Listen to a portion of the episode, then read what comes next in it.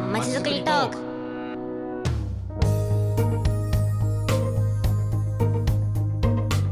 この番組は ジェイサープ がお届けするポッドキャストです。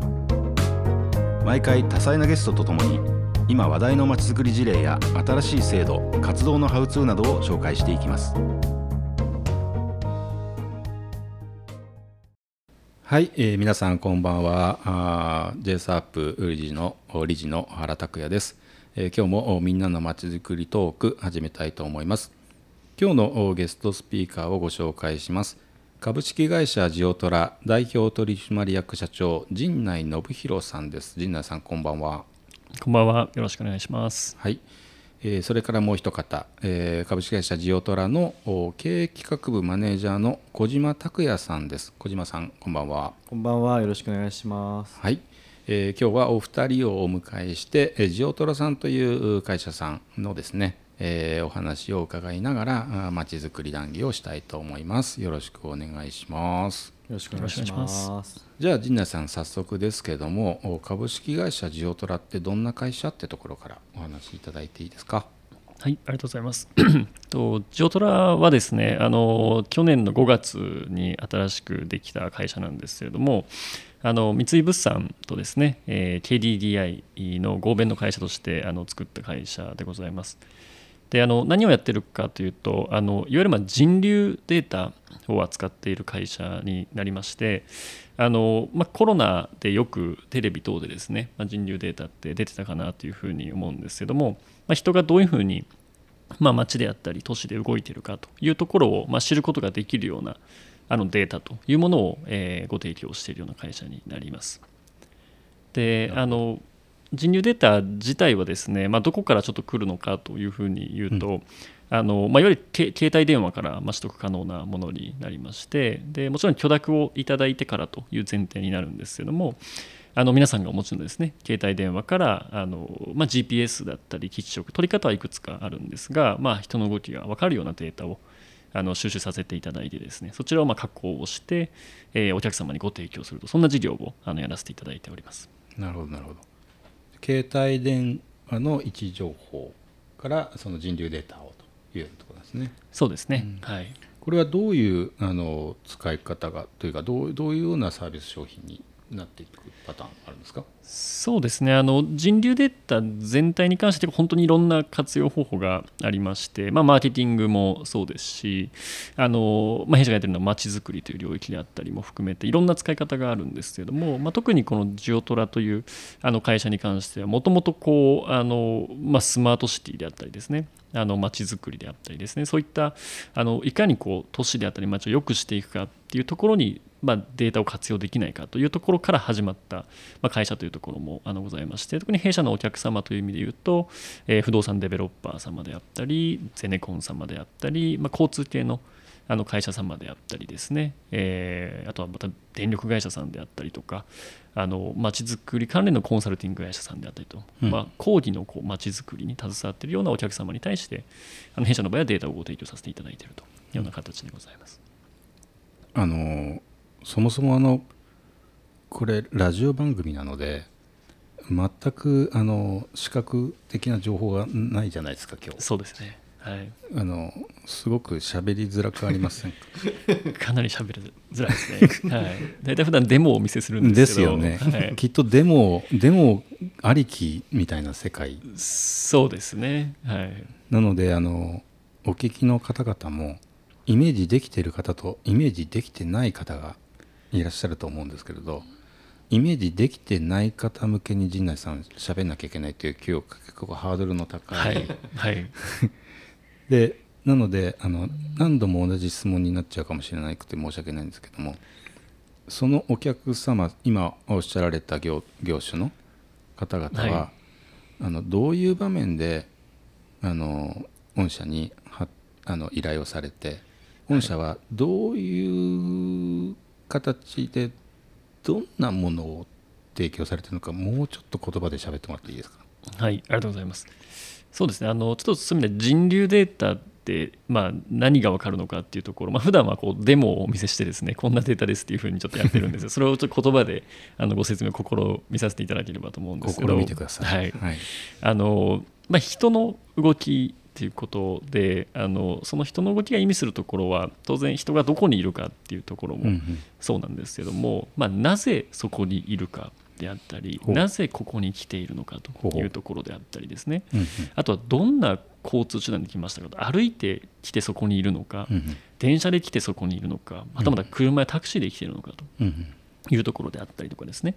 あとはそこにいらっしゃる方って一体どこに住んでる人なのかとか、うんうん、どこで働いてる人が今ここの公園でゆっくりされてるのかとかですね、そういったまあ属性情報も含めてまあ人の動きが分かるデータというような形になるんですけども、うんうん、でかつこの変化も終える形になります。例えばコロナ前とコロナ後で、まあ、行動変容というふうに皆さんおっしゃいます、うんうん、それと本当にどんな形で変化があったのかというところも含めてまあ、分かるようなデータなんですけれども、うんうん、まあ、こういったあのいわゆる人って、まあ、すなわちあの、まあえー、いろんな ほ, ほぼほとんど全てのですね、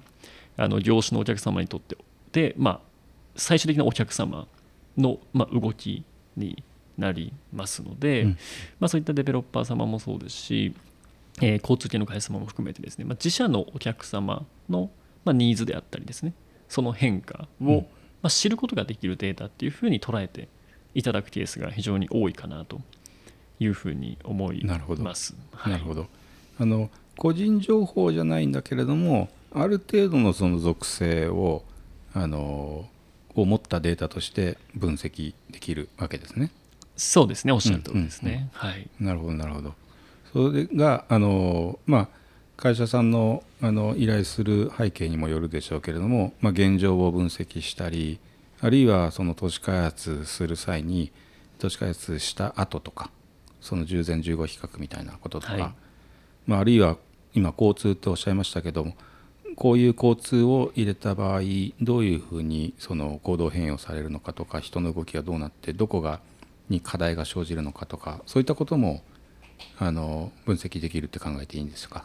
そうですね、はい、まさにあの現状分析に加えて、まあ、シミュレーション の, あの分析もよくやるところになりますので、なるほど、はい、あのこの道路が通行止めになったらどうなるんだとかですね、うんうん、もうちょっと前向きな話だと、じゃあここを歩行者天国にしたい、ああ、そっか、するとにぎわいが生まれるよね、ただ一方で、まあ、当然車はどこか迂回しないといけないの で, そうですね、そこをどうマネジメントしていくかっていう観点でも例えば使っていただいたりもしていますので、そういったこうシミュレーションといいますか、あのケース分析みたいなところもできたりしますということですね。なるほど、はい、あのプログラム上のシミュレーションは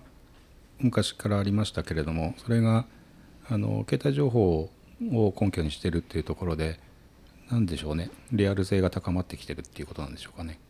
そうですね、うん、はい、あのまあ、必ずしもその携帯位置情報があれば全てが分かるということではもちろんないんですけれども、ええ、やっぱりこれまで の, こう、まあ、あのアンケートベースでですね、あの取ってきたものに比べるとやっぱり母数もあの多くなりますし、うんうん、あとやっぱり一番大きいのは常にデータを取れるっていうところがこういったまあビッグデータの良さかなと思いますので、あ、そっか、えー、やっぱりなかなか毎日アンケートを取るってこう結構難しいのかなと思います。毎日ビッグデータでは自然とですねデータ上がっていきますので、あのそういったリアルタイム性であったりとか、あの過去との比較ができるみたいなところっていうのは、あの、まあ、新しいこう示唆が得られるですね、あのデータになってるんじゃないかなというふうに思います。なるほどですね、ありがとうございます。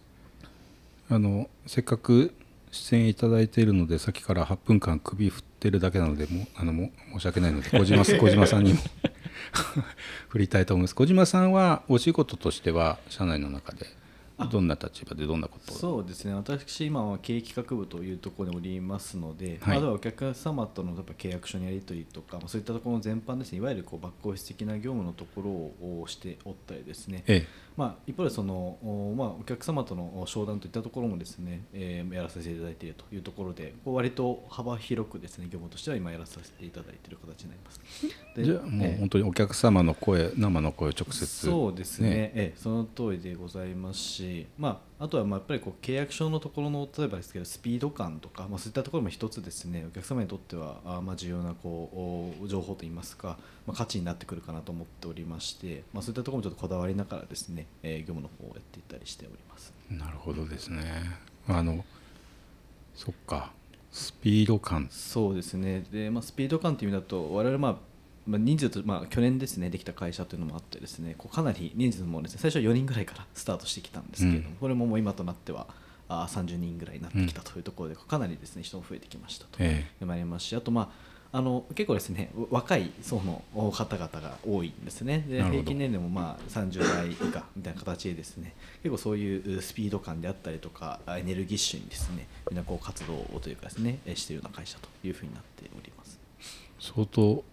引き合いがあって毎日忙しいんじゃないですか陣内社長。そうですねあの結構忙しくありがたいことにさせていただいてますけど、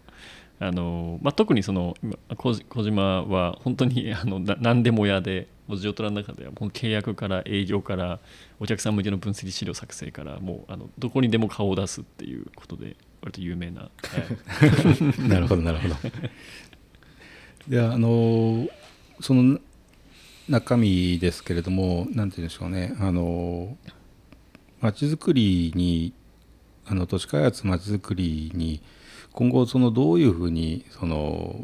あの関与していけそうかとかあのあの事業としての企業としてのそのサービスの展開みたいな話を徐々にお伺いしてみたいなと思いますけれども、はい、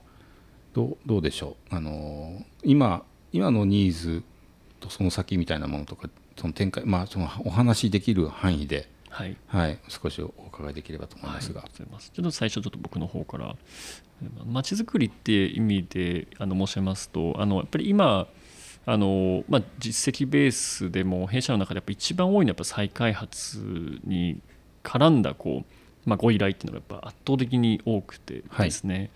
でまあ、東京であったり大阪のあのを含めてです、ね、日本全国本当に再開発に何かしらの形で関与しているような案件が非常に多いかなというふうに思っていましてでやっぱりあの、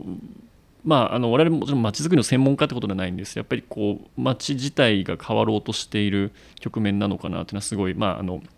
時代的なところも含めてですねあの感じますし、うん、おそらくこれまでの街づくりと多分同じ形ではいけないんじゃないか変えていかないといけないんじゃないかって思いを街づくりされている方がすごい感じられているのかなというふうに思ってまして、まあ、その中でやっぱまずやることってじゃあ今人がどういうふうにこの街を使っているのか、うん、どんなニーズがあるのかっていうところをしっかり、まあ、あのデータであったりですね当然あのアナログな情報も当然重要だと思いますけども、まあ、一方でこうデータから分かることもありますのでそこを捉えて行くことがやっぱり非常に重要だよねっていうふうに思っていただけるですねあの方があのすごいあの多いのかなというふうにあの思っていましてで、まあ、そこに対して弊社としてはデータからはこういうふうな、まあ、ニーズがあるんじゃないかとかこういうふうなあの可能性があるんじゃないかとかですねあとやっぱこういうふうな変化が再開発とともに起きていますよというところを定量的にあのご提示させていただくことでじゃあより良い街づくりにするためにはどういったあのアクションがいいのかというところをあの考えていただけるようなあのサービスをご提供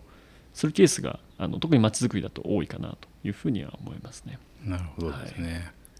まあ、街区地区レベル の, あの、まあ、大きな敷地といった方が分かりやすいんでしょうかあのレベル の, あの都市開発の場合明らかにそれで人流って変わりますしね、うんうん、それによってその何が課題っていうのもありますしどんなチャンスが生まれるのかっていうことも あ, のありますものねそれをあのかなり事前の段階でシミュレーションしながら検討できるっていうのはこれあれですねあの都市計画の協議自体もどんどん変わっていってるっていうことでしょうかね。そうですね、はい、それを活用するかしないかでだいぶ違いますよね。おっしゃる通りですね、うん、あのやっぱりその弊社のそのデータの分析の結果の、まあ、使っていただき方って結構いろんな使っていただき方があるんですけど、ええ、当然まあそのあの本質なんですかね ど, どういうことを本当にこの町でやっていくべきかっていうその示唆出しに、うん、だって施策を考えるときに使っていただくというケースももちろんあるんですけどやっぱり結構多いのがですねそのあの、まあ、行政様含めてステークホルダーの方々にご説明をされるときにああなるほどだからそこをまあ主観ではなく客観的にはこういうふうになってますよというところをもとにこう、まあ、合意形成の議論を組み立てていくっていうところで使っていただくケースがかなり多くてですね、まあ、なるほどなるほど、えー、そういった使い方があるとなかなか我々もあの工事業を始める前はあんまりこう認識をしてなかったんですけれども、でそこの、あのーまあ、行政協議も含めてですね、あのステークホルダーの方々と合意形成を取っていくための一つのツールになっているのかなというふうには思いますね。はい、事業計画を行ったり都市計画の協議を行ったりっていう場面をあのシチュエーションとしてイメージしてしまいましたけども、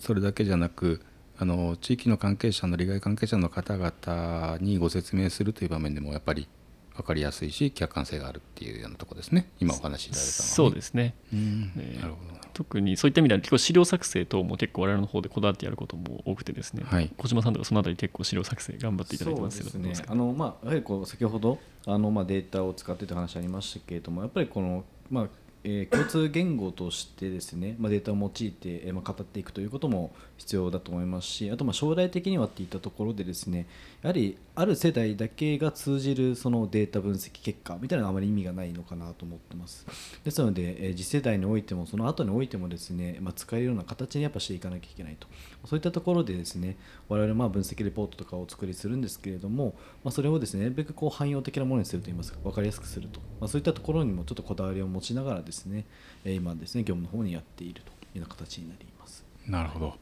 ありがとうございます。えっと、だいぶいい時間になってきたのであの次回に続け次回ももう一回あのお願いしたいと思いますけれども、